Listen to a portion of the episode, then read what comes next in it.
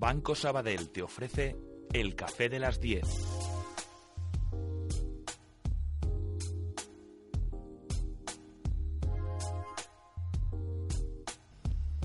Pues con C de Café de las 10 tengo mis dos tertulianos que empiezan también por C. Carlos Soto, periodista económico y político. Muy buenos días. Buenísimos días. Carlos Martínez, director del IMF Business School. Buenos días. Buenos días. Con C de Carlos hoy.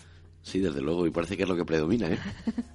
bueno, está bien. Hemos estado charlando antes de empezar la tertulia de que os iba a hacer una pregunta para que luego a nadie le pille de sorpresa y se meta en embolaos. Y la pregunta del programa de humor de hoy, de Humor Anco, que empezará a la una del mediodía, es ¿qué te hace feliz en la empresa? Yo no sé si tienes que, pensarlo, Carlos. Otto. En este caso, o, ya tienes una respuesta. Después de la pregunta de la semana pasada en la que debí haber abandonado el país casi al momento, eh, pues mira, por suerte y a riesgo de, de pecar por exceso de, de un optimismo un poco exacerbado y a veces un poco pesado, por suerte hay muchas cosas que me hacen feliz en mi trabajo. Yo hace cuatro años decidí que iba a ser autónomo, que no quería colaborar solo con un medio de comunicación, sino con varios, aparte hacer cosas para empresas, es decir, coger un poco todo lo que me gustaba e intentar llevarlo a cabo.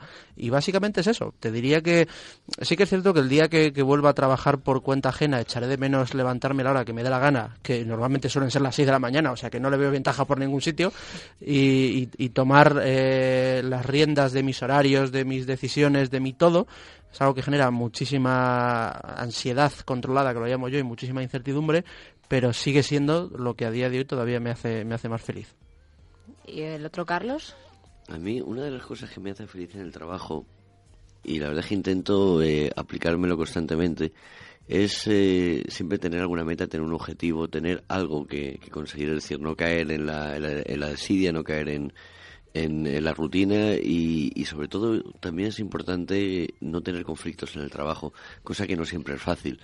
El, la ausencia de conflicto ya es un motivo de felicidad de, per se, porque al final pasamos muchas horas, estamos mm, con mucha relación, eh, con, un contacto muy muy continuo con mucha gente y eso hace que muchas veces tengamos que contar hasta 10, mirar para otro lado, eh, callar hoy para hablar mañana, porque si eh, dijésemos todo lo que nos pasa por la cabeza en todo momento, desde luego esto sería una jungla y sería mucho más complicado de lo que es.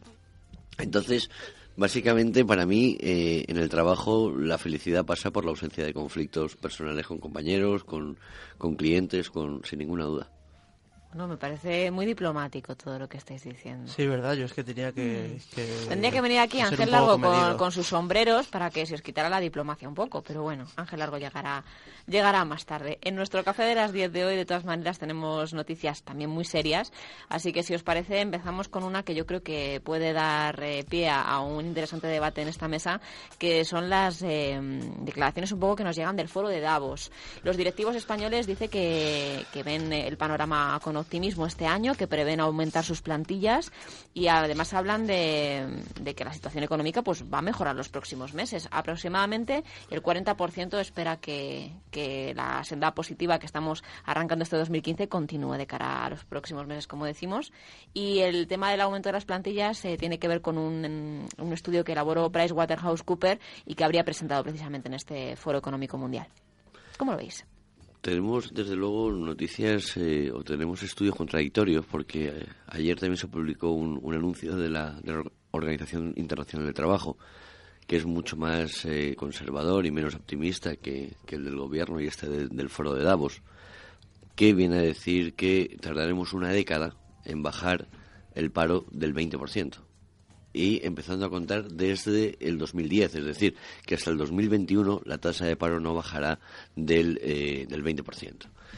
¿Por qué? A mí, sinceramente, contrastando, leyendo, eh, comparando eh, estudios, a mí el de la OIT me parece bastante, desgraciadamente, me parece bastante más razonable que cualquiera de los otros que estoy leyendo, porque realmente mm, estamos basándonos en un pequeño aumento de la productividad, la bajada del petróleo, el euro ahora parece que se está eh, devaluando, con lo cual las, exportaciones tendrán que mejorar, el consumo interno parece que se anima, el crédito parece que fluye, pero todo es parece, todo es parece, todo es parece, y además, y además para más, para más eh, nos encontramos en una situación en la que no tenemos ningún sector capaz de tirar de la economía con fuerza. Es decir, desgraciadamente la construcción era lo que tiraba, la construcción aunque tiene que aumentar su, su actividad, como no puede ser de otra manera, pero evidentemente no puede ser bueno que vuelva a tomar el protagonismo que tenía, pero sí que tiene que recuperar cierto protagonismo, con lo cual recuperará cierto empleo, pero insisto, no hay ningún motivo para pensar que esto puede bajar de forma masiva y rápida en el tiempo, porque desde mi punto de vista no hay ningún indicador claro que así, que así lo diga. Desde luego seguiremos con la recuperación, como dice Davos, como dice el gobierno, pero será una recuperación muy suave. El año que viene, es decir, el 2015, que va a ser un año electoral, que tendremos muchos, eh, muchas dádivas, subvenciones, eh, deducciones, etcétera, etcétera, probablemente se anime un poco más el, el mercado, pero en cualquier caso, si el 2015 termina igual que el 2014, yo me daría con un canto en los dientes. Yo creo que el problema principal que tenemos en España es que estamos en una situación tan tan bestia, por así decirlo, de un desempleo tan alto y tan grave que, hablar de recuperación, aunque entiendo los motivos que llevan a, utilizar esa palabra, pero hablar de recuperación suena casi hasta obsceno. Es decir, es que el, pobre hombre que lleve tres años, cuatro años, siete años en paro, se está dando de, golpes contra la pared. Eh. A ver, hay, hay evidencias como que a nivel macroeconómico eh, hay cosas que están mejorando.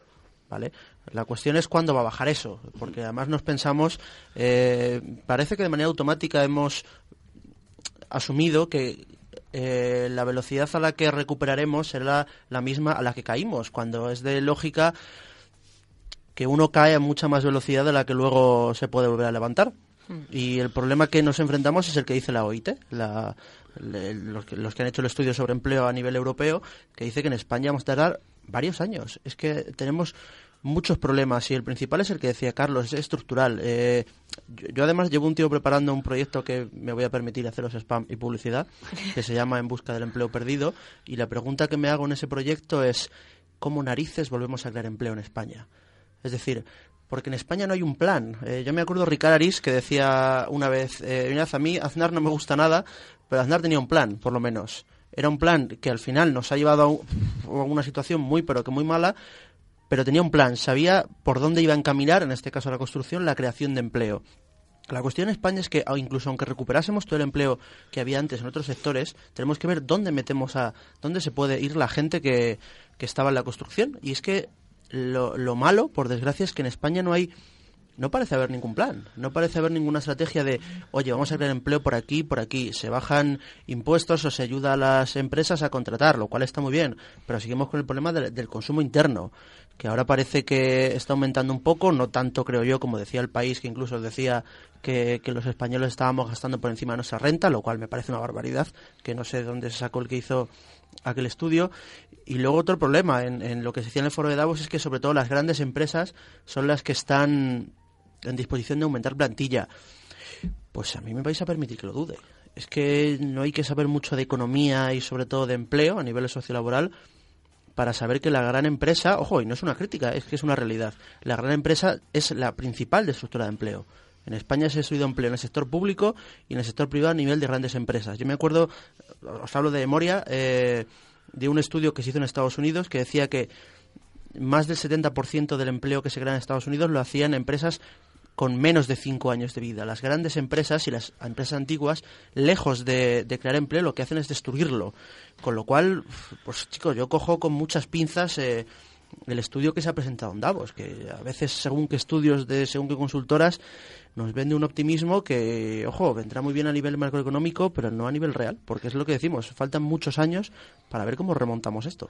Además, no olvidemos que este estudio que se presenta no es más que una encuesta, es lo mismo que la intención de voto. ¿eh? Otra cosa es lo que yo digo cuando me preguntan y otra cosa es lo que yo hago realmente cuando introduzco el, el voto a la urna, con lo cual eso mm, todavía más lo tenemos que coger con, con pinzas. Y además, volviendo, volviendo al tema que comentaba Carlos, tenemos un problema muy importante porque pensando en, en, el, en, el, en la comunidad autónoma canaria, por ejemplo, que está en cifras récord de turismo, está casi a un 100% de ocupación de forma más o menos permanente. Es decir, Canarias ahora está en un punto álgido en el sector turístico, que realmente es el que tira de la economía a nivel local. Pero tenemos un paro de un 32% aproximadamente en Canarias. ¿Qué estamos diciendo que ese paro es estructural? Que ese paro no hay manera de bajarlo, porque si tenemos una economía que está basada en el turismo, el turismo está a pleno rendimiento, es decir, que es difícil que el turismo crezca más de lo que lo está haciendo en, en Canarias, ¿qué pasa con ese 32% de personas que no tienen trabajo? Más allá de economía sumergida, más allá de trabajos esporádicos, más allá de... Es decir, que realmente tenemos un problema y esa realidad canaria vamos a trasladarla también a otras comunidades autónomas, porque el turismo, desde luego, si no llega a ser por el turismo, estaríamos en una situación infinitamente peor que la que tenemos. Pero evidentemente el turismo por sí solo, el sector servicios, no es capaz de llevar al empleo a unos índices aceptables y que sean, que sean razonables. Por eso, y volviendo al, tema que hablábamos, este, este informe de la OIT da un, da un dato demoledor, que es que de los 174 países analizados por la OIT, si no recuerdo mal, en el mundo hay 190 países aproximadamente, España ocupa el puesto 15 en desempleo de 174 países estudiados. Somos el 15 del mundo que más desempleo tiene. O sea, que eh, que creo que son cosas que nos tienen que invitar a reflexionar y son cosas que nos tienen que invitar a, a, saber dónde estamos y, a, y a calcular la magnitud del trabajo que tenemos por delante. Porque yo desde luego a pesar de que mi carácter per se es optimista, intento siempre ver el vaso medio lleno, intento ver siempre el lado positivo de, todo, en este aspecto en concreto me, me, me, cuesta verlo, me cuesta verlo. Todas esas previsiones y ahora ver eh, con un crecimiento como se supone que va a haber alrededor del 2%, etcétera, todo eso evidentemente tiene que crear tiene que crear empleo, pero insisto, será de forma muy muy suave y de forma muy paulatina y en caso de que los astros alineen y todo siga como está, pero un posible triunfo de un partido político como Podemos puede traer cierta inestabilidad, puede traer eh, eh, dificultades al exterior en cuanto a financiación, etcétera, el tema de Cataluña a ver cómo acaba en el 2015 que parece que va a ser la fecha la fecha definitiva. Es decir que estamos en una línea tan delgadita que cualquier vaivén en la economía puede tener un efecto absolutamente devastador y todo eso que era tan maravilloso que somos el ejemplo de recuperación que siempre nos ponen Estados Unidos y España en, en todos los foros como, como el ejemplo de la recuperación frente frente a la crisis desde luego, eh, insisto, es tan, tan, tan, tan finito el hilo que, que, que, en el que nos movemos que cualquier cosa puede hacer que todo esto se caiga rápido y además como un castillo de naipes. Es que además es lo que dice Carlos, estamos hablando de una encuesta y a una encuesta le podemos dar la credibilidad que queramos. Eh, yo me acuerdo que a finales del año pasado eh, la, la, Federación de Asociaciones de, de Autónomos, ATA, publicaba, y no recuerdo los porcentajes exactos, creo que decía que dos de cada tres autónomos eh, preveían que este año iba a ser mejor o que iban a aumentar plantilla. Bueno, pues es que de lo que tú preveas a lo que luego pase, a mí si me hubieras preguntado en octubre del año pasado que si yo este año iba a crear empleo, te habría dicho que tenía pensado contratar a cuatro personas. Ahora te digo que contrataré a dos o incluso a una. Y, y veremos si incluso sea jornada completa. Es decir, que bueno, una cosa son las previsiones que uno tenga y, otra lo que pase. Y más luego eh, las empresas que de cara, y es que sí, eh, siento ser crítico con grandes empresas, pero empresas que de cara a la galería y de cara a, cierta imagen anuncien puestos de trabajo que o no son cualificados, o son muy temporales, de baja calidad, o que ni de broma recuperan todo el empleo que han destruido. Y luego es, es, lo que decía antes, yo estoy obsesionado con, con el modelo, porque además yo, nunca acabo de tener una postura demasiado clara, porque pasa, y, me parece, y es muy interesante lo que ha dicho Carlos sobre Canarias. Canarias, aún estando en un muy buen momento para el turismo, creo que has dicho 31 o 32%, por, 32 de paro.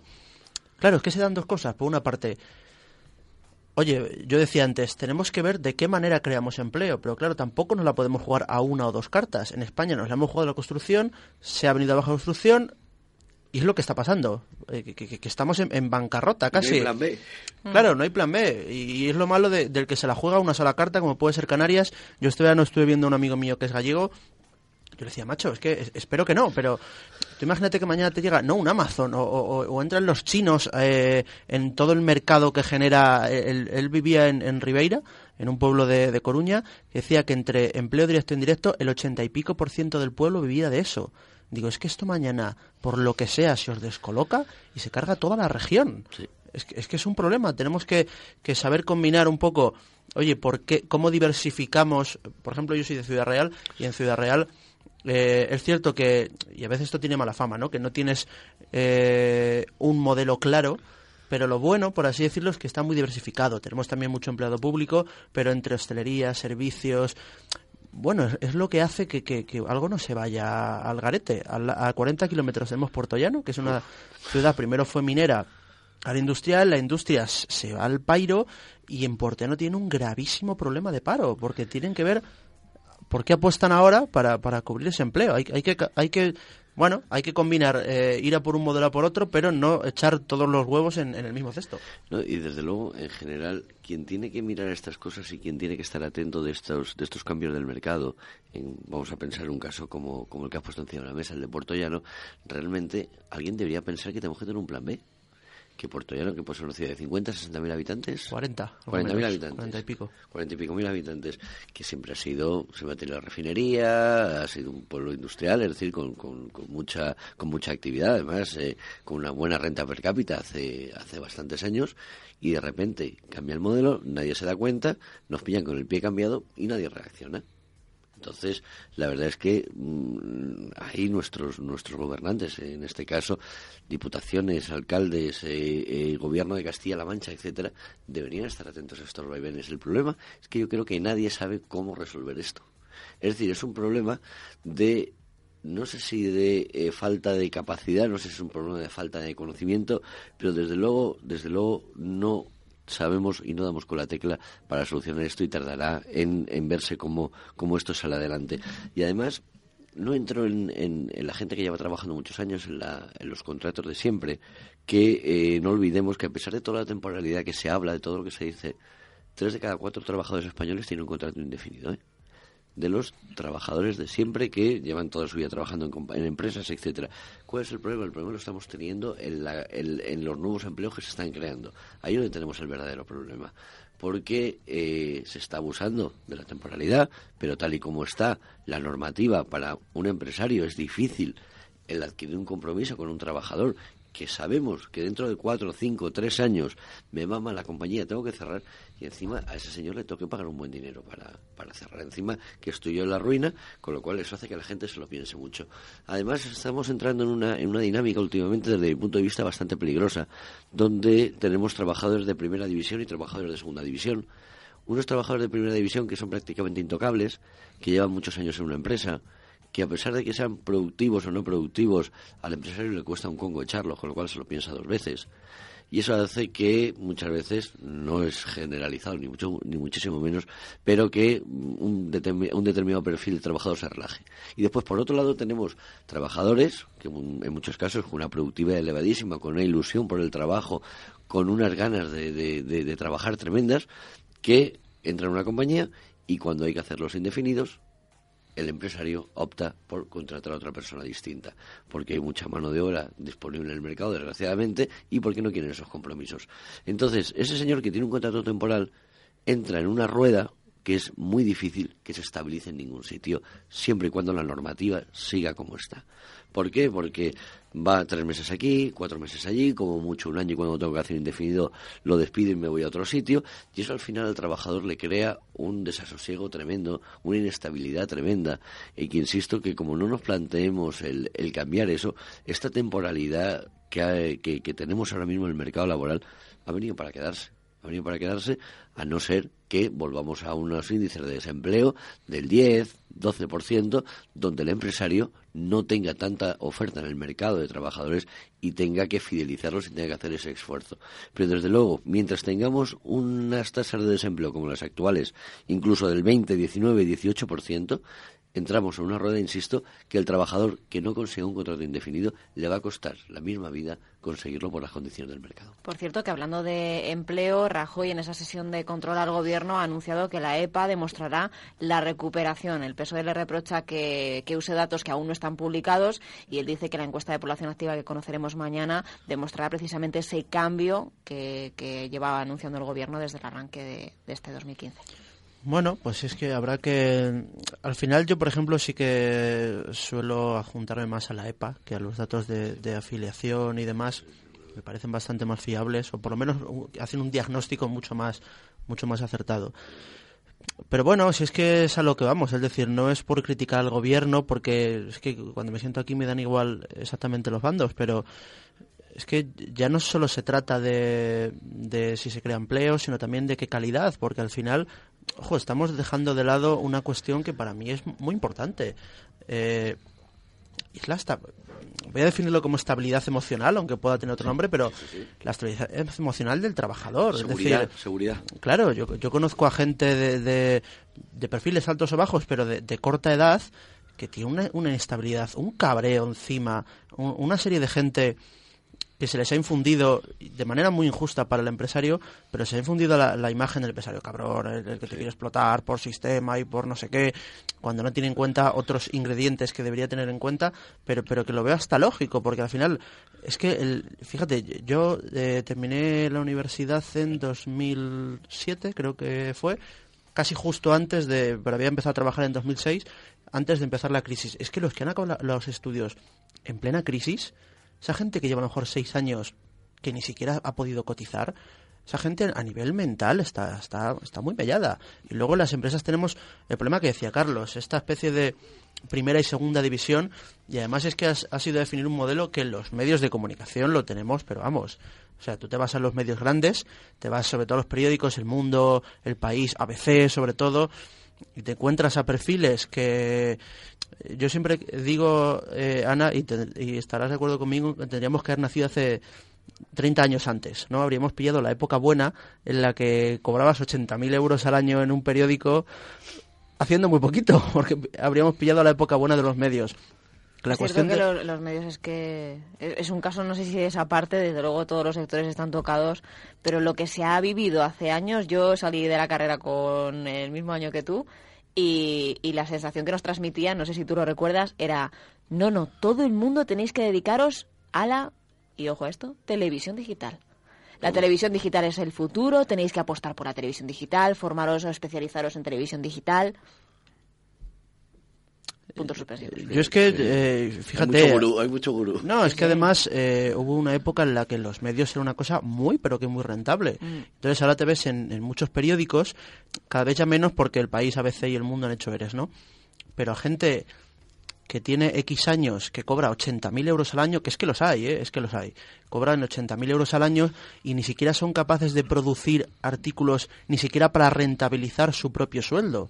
Con lo cual... Esos son los trabajadores de primera que hablábamos anteriormente. Claro, pero el problema es que, es que si te pones a despedirlos es cuando te arruinas, porque la indemnización que le debes a ese señor es tremenda. Eh, yo hay un medio con el que colaboro, bueno, lo voy a decir porque además lo han dicho ellos públicamente. Eh, yo, yo, colaboro con el Confidencial, además lo siento casi como mi casa, pues llevo casi cinco años con ellos y Alberto Artero, el director general, decía una vez, nosotros es que nos dedicamos a fichar a ex ABCs que venían de, de cobrar 80.000 euros y que están con 50 años en el paro. Al fin y al cabo, esa gente ya se ha forrado, lo que quiere es seguir trabajando y además hace una descripción muy gráfica. Dice, le pasas la, mano así por el lomo y te los traes por 30 y por 40.000. Porque es cierto que lo que había antes era irreal. Entonces lo que, lo que incentivas es que sea ese hombre el que deje esa empresa.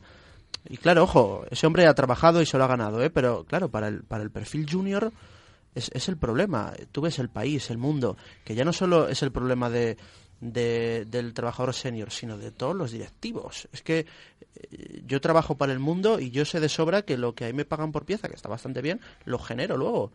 La cuestión es que tengo que generar para pagar a todos los directivos que hay en el mundo.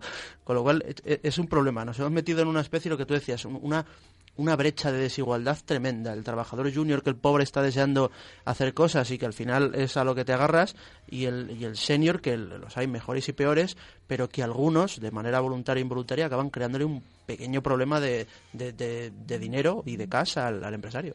No, además, otro, otro problema que tenemos en España relacionado con todo esto, que lo hablabais antes, es la imagen absolutamente demonizada que se tiene del, empresario. Es decir, en general la opinión de la calle piensa que los empresarios son los demonios encarnados. Eh. Mm, yo recuerdo hace, hace años hubo un programa en televisión, no sé si lo recuerdan, que se llamaba Tengo una pregunta para usted. Y salió Díaz Ferrán, salió por aquel entonces creo que era Cándido Méndez quien estaba, eh, estaba ya Rajoy, quiero recordar, eh, como presidente. Bueno, con Cándido Méndez, la gente era benevolente, haciéndole preguntas buen rollo, eh, todo era muy cercano, todo era muy...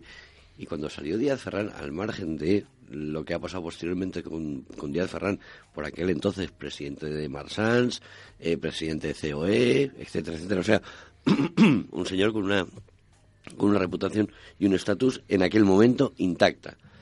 Y todas las preguntas iban dirigidas a mm, lo malos que son los empresarios, que están para chuparle la sangre a los trabajadores, que lo que abusa el empresario de los trabajadores, cuando creo, creo que hay de todo como no puede ser de otra manera, pero en general se ha llegado a un punto ya después de, muchos años en los que hay una relación absolutamente, en general, insisto, de igual a igual con el trabajador. Creo que el, el, empresario muchas veces cuando monta un negocio es un señor que se está jugando su patrimonio, que se está jugando su dinero, que le puede salir bien o le puede salir mal y que gracias a esa inversión, a ese riesgo, hay gente que puede trabajar y ganar un sueldo. Entonces, eh, creo que tenemos que cuidar la figura del empresario y creo que hay que valorarla y creo que hay que ponerla en su justa medida porque, insisto, al final eh, decía Carlos antes, yo es que me he hecho autónomo y este año a lo mejor contrato una, dos, tres o, o, incluso cuatro personas. Y Carlos está sumando un riesgo que, que muchas veces no se valora y que hay que tenerlo en cuenta por, porque en el momento en el que estamos, el tomar una decisión como esa es, es de una valentía sin, sin precedentes. Y chapó es para quitarse el sombrero. La pena es que no se valore lo suficientemente ese tipo de iniciativas. Sí, pero fíjate, Carlos, yo, yo pese a ser microempresario, eh, sí que entiendo esa, esa imagen distorsionada del empresario. Es una imagen terriblemente injusta, pero la entiendo y, me explico. Eh, me ciño a datos de Eurostat, creo que fue de hace dos años. En España el 99,1 de las empresas eh, son pymes y micropymes, ¿vale? Es decir, no son grandes empresas ni mucho menos esas pymes y micropymes crean, y, hablo de memoria, nunca me acuerdo si es el 79,3 o 73,9% del empleo. 79,3. Es decir, el, 80%. Es decir, el empresario medio en España no es Díaz Ferrán, no, no, es Arturo Fernández, no es Juan Rosell, no es gente de esta. ¿Qué pasa? Y aquí voy a por qué entiendo esa visión que quiénes son los que los que tienen representatividad, quiénes son los que salen en la tele, Carlos, los Díaz Ferrán, los ese tipo de gente. Yo, hace poco escribí un artículo, además eh, bastante bestia, como acostumbro, en lo que decía que por qué llamamos a emprendedores a, sátrapas que, que además viven de lo público, porque además es que he definido a tres personas que me encantaría verlos en un capitalismo salvaje en el que tienes que competir de verdad, ojo, porque son gente que han sacado sus empresas adelante con dinero público y con contratos y adjudicaciones públicas. ¿Cuál es el problema? Que la imagen que le llega al ciudadano medio del empresario es Díaz Ferrán. Es Díaz Ferrán que sale en la tele a decir que hay que trabajar más y cobrar menos. Ese es el problema. El problema es que en España, yo siempre lo he dicho, no entiendo por qué los periodistas, empezando por nosotros, no entiendo por qué le damos tanto protagonismo a un presidente de una COE cuando no representa a casi nadie. De verdad. Otra cosa es que, ojo, eh, es que claro, si convenzo a este tío, eh, él tiene 300 trabajadores. Es mucho mejor que convencer a 300 autónomos. Oye, pero si hablas con el representante de los autónomos, a lo mejor los convences a ellos. Entonces, yo entiendo esa, esa visión es muy injusta, la del empresario explotador y, y sátrapa y demás, pero la entiendo, porque le hemos dado un protagonismo a corporaciones como la COE que en absoluto se merecen, no por que sean mejores o peores, que son más, peores que mejores, sino porque ni siquiera son representativos. Y lo mismo y lo mismo pasa un poco con los sindicatos extrapolando, es decir, ahora después de todo, de, todo lo que ha pasado, parece que todos los sindicalistas ahora son unos chorizos, unos ladrones, unos mangantes, en los sindicatos hay gente buena y gente mala, como en todos los sitios. Pero en este país en general se tiende a generalizar y a, y a crear esos estereotipos de, en, las figuras. Y desde luego, eh, insisto, hay que valorar las cosas en, en, su justa medida. Pero es verdad que realmente, como decía Carlos, quien tira de la economía de este país es el señor Manolo, que tiene la panadería de la esquina y, y, el señor que tiene la ferretería en dos, dos, más allá. Los, los empresarios tipos no son estos que estamos poniendo encima de la mesa. Eso mm, es algo excepcional. Lo que pasa que, como bien decía Carlos, son los que salen en los medios. Parece que esa es la figura del empresario y es el corte del empresario tipo.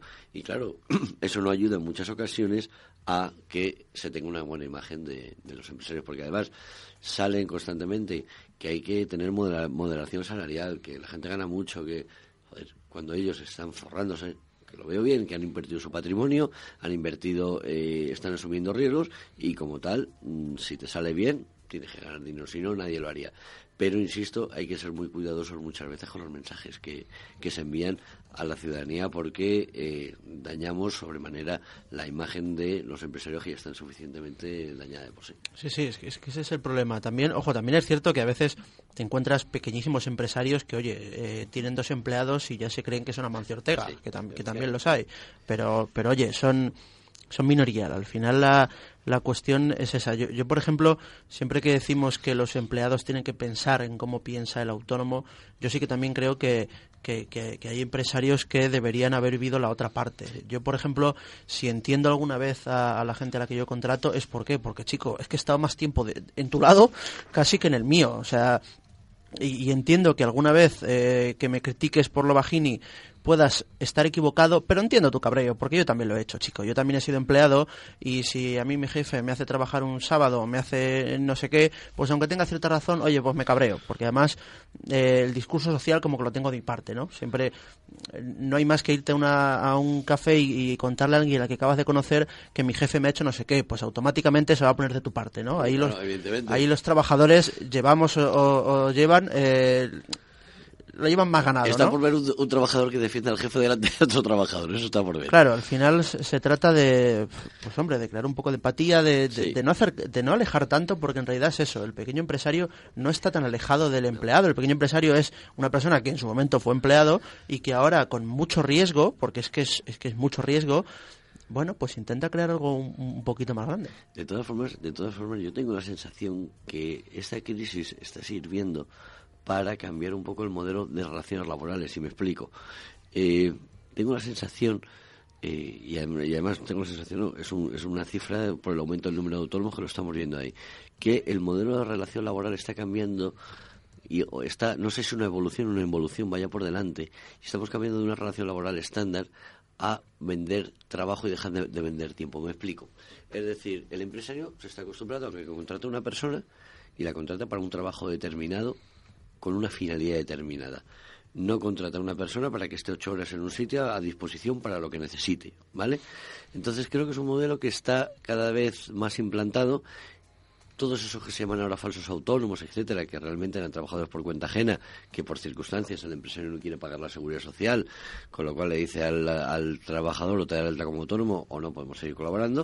El trabajador, como no tiene ahora mismo otra solución, evidentemente sea de alta como autónomo, pero creo que es un modelo que cada vez se va a estandarizar más, que cada vez va a estar más implantado, porque, insisto, eh, vamos a entrar en, una, era en la que el trabajador va a vender su trabajo y no su tiempo.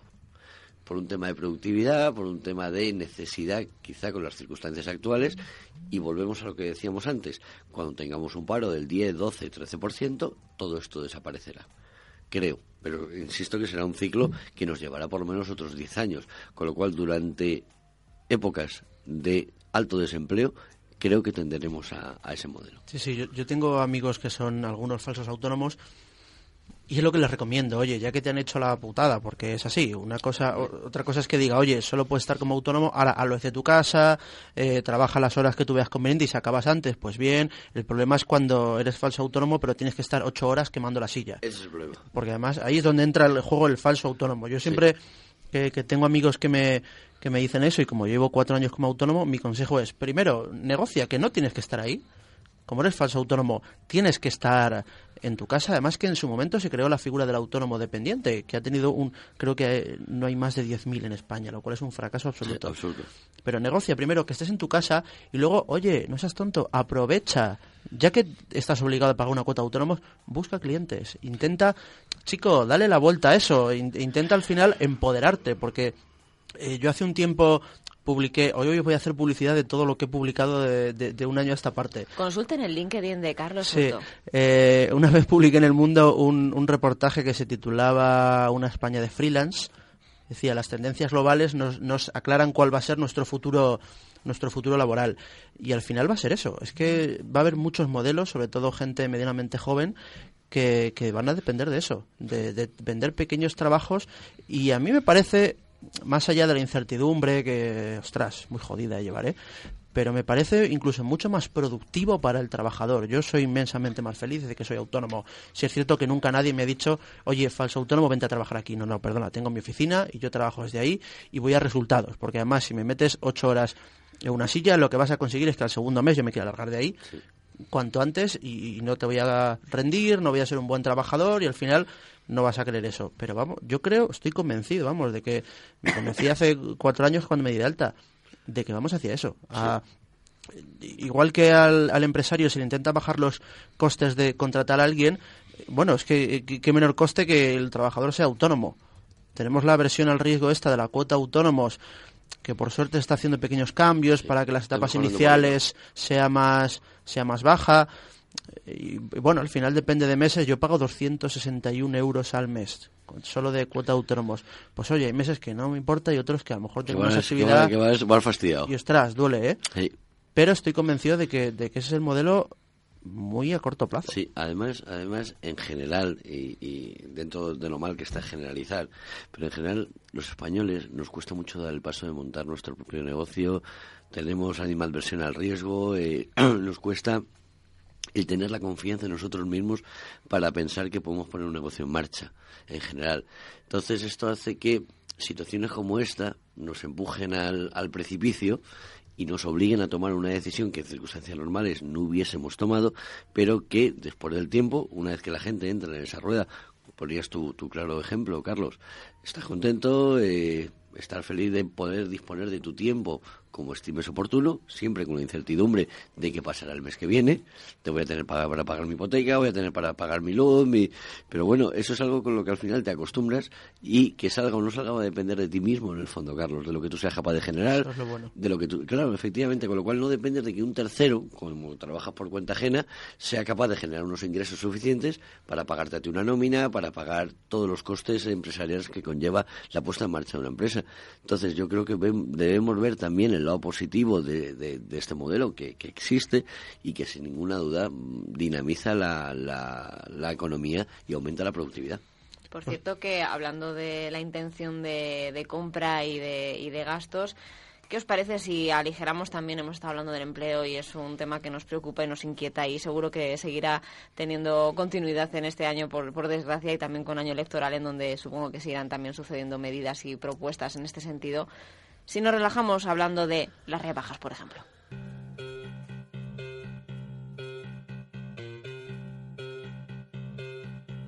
La entrevista.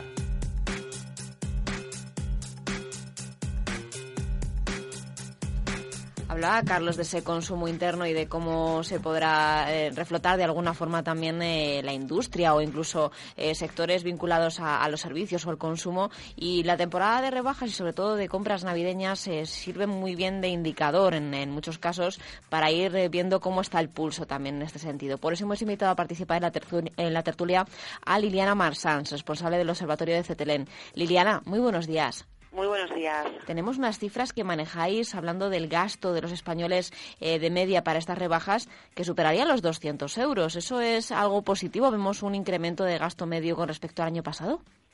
Y no te podemos, vamos, eh, la cifra eh, que incrementa el gasto no te la puedo dar porque el año pasado no realizamos esta pregunta, pero sí que podemos decir que un 12% de, de ellos sí que piensa gastar más que el año anterior, con lo cual es un índice positivo, ¿no? De, de, de que, bueno, pues poco a poco eh, aunque lentamente se va animando el consumo, aunque también hay que decir que la mayoría piensa gastar gastar lo mismo y hay un porcentaje elevado que, tiene que gastar menos, ¿no? Además hablamos de productos que tienen que ver eh, precisamente con ropa y calzado como los preferidos a la hora de apostar por las rebajas.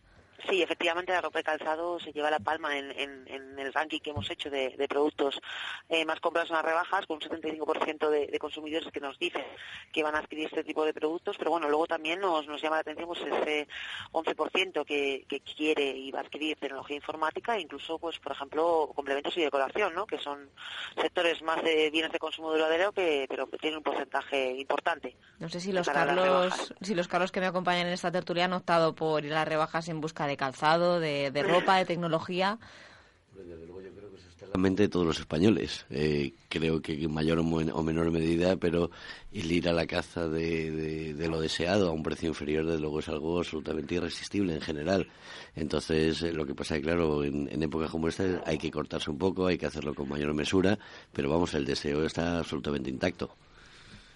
Hombre, yo a nivel de ropa eh, no, suelo hacer mucho consumo eh, y, la evidencia es que veis que voy como hecho un gualtrapa, los que, los que estáis conmigo en la radio. Pero bueno, a nivel de tecnología sí, yo soy ultra fan, ultra mega fan de, las rebajas y bueno, al final yo creo que el, comercio físico tiene un, llamémosle, problema y es que para los que estamos acostumbrados al e-commerce es que eso es una rebaja continua. Es decir, es que muy bueno tiene que ser el precio de un corte inglés que yo tengo al lado del de nuevos ministerios, al lado de mi casa, para que supere las ventas de comercio electrónico. Desde luego el, comercio de la tecnología también acapara mucho la atención de, las personas que son apasionadas como Carlos para, para comprar este tipo de productos. Unas rebajas que muchos esperan con atención porque estábamos viendo, hicimos una tertulia especial hablando de consumo, que, cada vez eh, el consumidor con, con el auge del 2.0, de las redes sociales, de tantísimos portales de comparativa, se ha vuelto muy cauto y también muy previsor a la hora de en dónde emplea su dinero y en dónde gasta. Y yo no sé si eso también ha afectado, por ejemplo, a, ver en vuestros porcentajes que casi un 50% espera gastar lo mismo, que ya empiezan a echar números y con, la calculadora en mano hacen esa lista de, de qué cosas necesitan y cuáles son caprichos. Sí, no, efectivamente, nosotros ya lo notando no solo en este estudio, sino en todos los que hacemos a lo largo del año, que el consumidor a raíz de la crisis se ha vuelto mucho más racional. Eh, hace muchos más números, eh, como ha comentado eh, el tema del e-commerce es súper importante. De hecho, nosotros hace un mes que hemos presentado el, primer estudio de e-commerce y, es un crecimiento brutal y los consumidores, bueno, pues cada vez están más informados, cada vez son más expertos, saben muy bien lo que quieren, lo que, lo que pueden y quieren pagar y efectivamente, bueno, el consumidor ha cambiado mucho, ¿no? Hablamos en cualquier caso de unas rebajas que, seguirán centrando la atención y, el interés de, los españoles. Veremos a ver eh, cómo termina también ese periodo de rebajas y ya cómo se sigue reactivando también el consumo de cara al mes, eh, los meses de verano. Liliana, muchísimas gracias por contarnos en qué gastarán esos españoles de media esos 221 euros en estas rebajas y la esperamos para próximos estudios en Onda Inversión. Perfecto, muchas gracias a vosotros. Buenos días. Hablando precisamente de, esos gastos y de esas inversiones, yo no me puedo aguantar y tengo que sacarles el tema de, de Jan Yalin, que ha hablado de invertir 3.000 millones y prospera ese Eurovegas chino que tiene pensado en su cabeza y que además ha apostado por la adquirir acciones de, un equipo de fútbol de, esta comunidad, que no sé si son ustedes del Atlético de Madrid.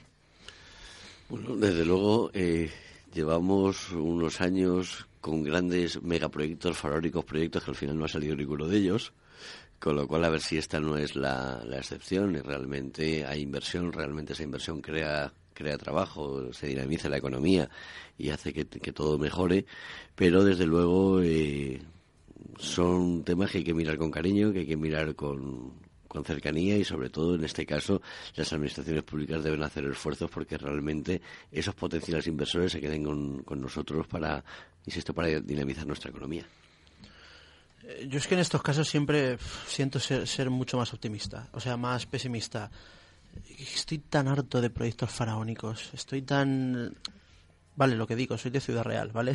Vengo del aeropuerto de Ciudad Real, del llamado Reino de Don Quijote, que eso no lo conocéis, pero os habría encantado que eso se iba a hacer también. Y, sí, la, ruta de Don Quijote, ¿verdad? Que no, pero aparte de la ruta de Don Quijote, eh, el Reino de Don Quijote, que era una especie de Eurovegas, ¿eh? era un macro proyecto de casino. ¿En Ciudad Real también? Sí, sí, si vais en el AVE Madrid-Sevilla, veis el campo de golf y no sé qué, eso se quedó a, mitad y la empresa en quiebra. Y otro coladero de dinero público eh, yo al final tengo un filtro para saber si creo yo que debo apoyar ese tipo de, cosas. Y es el discurso. Y, me voy otra vez al, al discurso del empresario grande. Lo que un empresario grande no puede hacer, porque es de, de, de, de una agresividad eh, que a mí me parece hasta soez y ofensiva, es decir, oye, aquí voy a invertir si tal, tal, tal, tal, tal, tal y cual. Oye, sí, evidentemente, un, gobierno tiene que escuchar a los empresarios grandes o pequeños y plegarse de alguna manera a las necesidades que puedan tener. Lo que no puedes hacer es hacer una especie de subasta, que es lo que ha pasado con Eurovegas. Es que es lo que pasó con Eurovegas.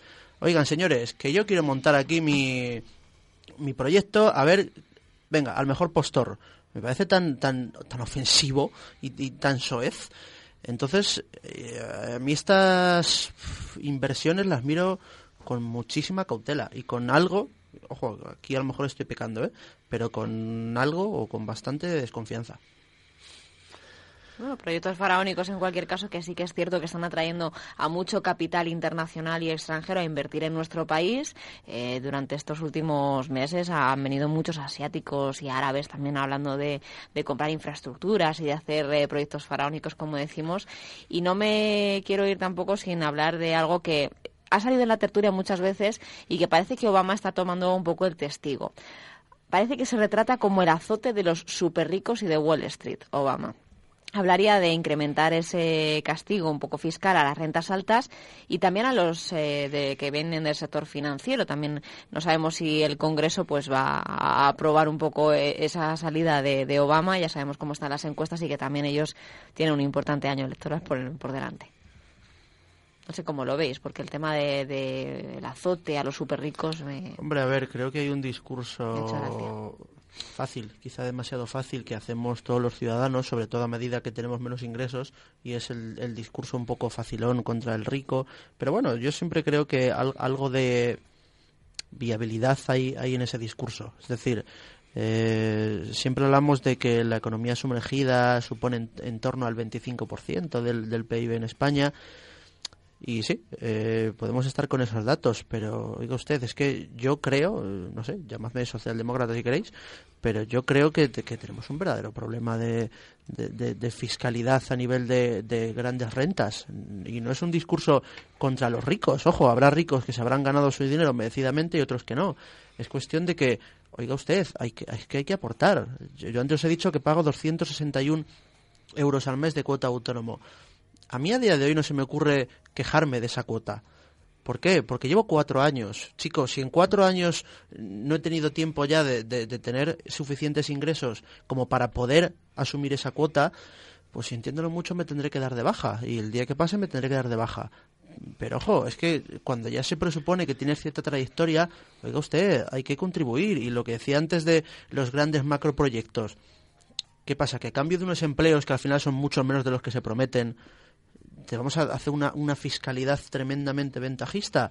Jo, yo creo que, que sí que es cierto que es normal que a lo mejor las rentas altas o los súper ricos o como los queramos llamar a veces hacen un discurso agresivo en, en, defensa, en, defensa, al discurso agresivo que hacemos un poco los de abajo. Pero hombre, yo creo que, que hay que contribuir todo el mundo. Hombre, yo creo que Obama como, como líder del Partido Demócrata siempre tiene esa vena social mucho más desarrollada, evidentemente, que los republicanos. Mm. Y un país donde, si no recuerdo mal, el tipo máximo impositivo para las, para, para las rentas creo que está en el 30%, aproximadamente 31%, cuando en España, por ejemplo, en Cataluña, si no recuerdo mal, está en el 56%, ¿no? Había subido en Cataluña. Y algo, creo. 50 y algo, ¿verdad? Es decir, que vemos, al menos con la cultura de España, que sí que hay margen para, para que los ricos paguen algo más de impuestos. Simplemente que con la mentalidad americana y con el modelo americano es algo que no encaja mucho con su cultura el, tener unos impuestos similares a los, a los españoles, entre otras cosas, porque evidentemente la protección social de España no tiene nada que ver con la de los americanos. Eh, en ese sentido, creo que estamos muy por delante de, los americanos. En cualquier caso, creo que ahora, para lo que le queda a Obama en, como presidente, creo que ya va, va a quitarse la máscara, todas esas cosas que durante tantos años no ha podido hacer, bien por, bien por los republicanos, bien por falta de presupuesto. Además, ahora, aprovechando la recuperación económica, los datos de desempleo, de crecimiento de, de Estados Unidos, pues evidentemente está en la cresta de la ola y lo tiene que aprovechar. Yo supongo que siempre hablamos de incrementar la carga fiscal para rentas más altas. Es cierto que en Estados Unidos se da una disyuntiva que no se da en nuestro país, que muchos grandes magnates han dicho, no, no, si no llego a tal, pues no me importa pagar más, o han manifestado por lo menos la intención de contribuir de alguna forma a la recuperación. Pero es cierto que también hay que ver en cuánto se contribuye. Si es un generador de empleo, una gran fortuna o tal, pues me parece me parece que, realmente ya está haciendo un servicio eh, global al país. Pero fíjate, yo estoy convencido de que muchas veces ni siquiera hará falta incrementar la carga fiscal, sino hacer una carga fiscal que de verdad sea, sea controlada y se lleve a cabo. Es decir, eh, figuras como las SICAP, que nos podrán parecer mejor o peor, pero que son legales, en los que te buscas a 99 mariachis que están contigo para tributar, creo que es un 1%, pues ojo, quizá habría que revisar eso, ¿no?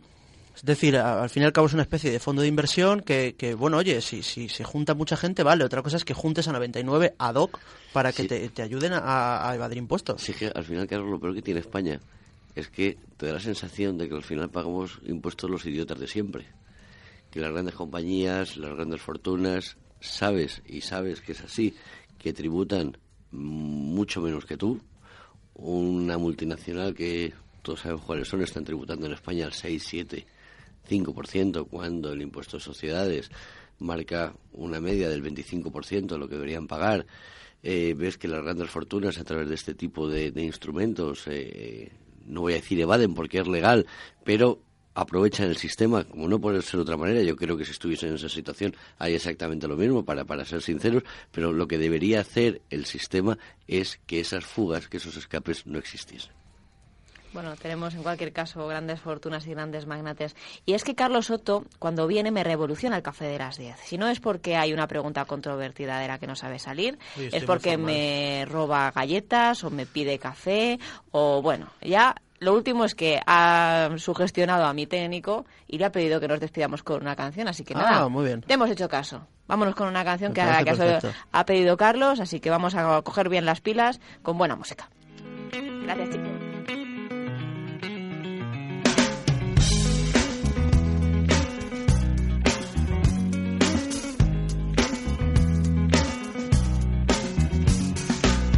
To decide that the things that I tried were in my life just to get high on. When I sit alone, come get a little known, but I need more than myself this time. Step from the road to the sea to the sky, and I do believe that we rely on. When I lay it on, come get to play it on, all my life to sacrifice.